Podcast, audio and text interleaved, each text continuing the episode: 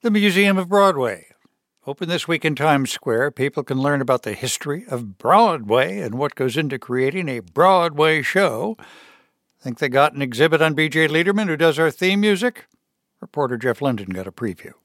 The Museum of Broadway is the brainchild of Tony Award winning producer Julie Boardman and Diane Nicoletti, who's created many fan experiences. The longtime friends were chatting a few years ago, says Nicoletti. And so she was like, you know, one of my investors asked me one day, like, why is there not a Broadway museum? And like, I just stopped in my tracks and I was like, you're right. Why isn't there one? That's brilliant. Like, let's get on this. and so they did. After the pandemic hit, they took a lease on a closed Irish pub right off Times Square and filled three floors with exhibits, some interactive. We are a museum, we're also an attraction. And so, as Oscar Hammerstein wrote, let's start at the very beginning. Welcome to the Museum of Broadway. I entered a room with oversized playbills on the wall and QR codes in case you want to buy tickets. A film about the history of Broadway noted that the theater district started way downtown near Wall Street. The city's first documented performance in 1732 the exhibits start with a Broadway timeline, two floors filled with lots of pictures and artifacts illustrating the history from minstrelsy and vaudeville up to the present day.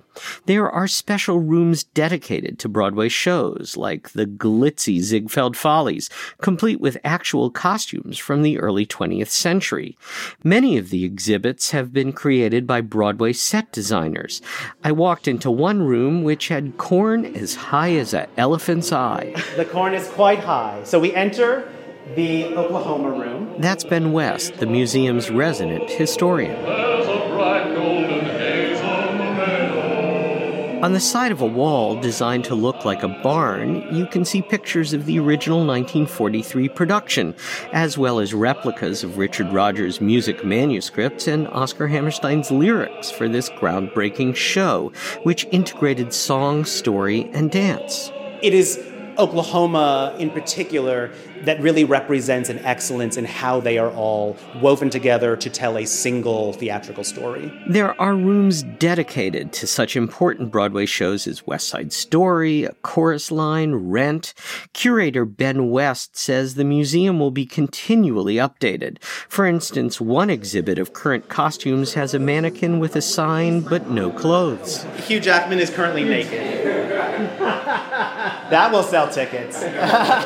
West walked me to the final exhibit, the making of a Broadway show. So we will knock on the stage door, open the stage door, and descend into a wonderful world created by David Rockwell and company. The exhibit is an immersive dive into the backstage of every Broadway show, from a stage manager's desk to a room dedicated to writers to costume and set design areas.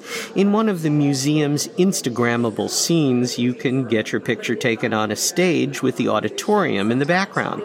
And there are videos with hundreds of theater makers. At the end of the exhibit, there's a link to a website with information about careers on Broadway. But curator Ben West adds Well, not quite the end because there's a gift shop. the Museum of Broadway is officially open now and forever, its founders hope, like the old ad for cats. For NPR News, I'm Jeff Lunden in New York.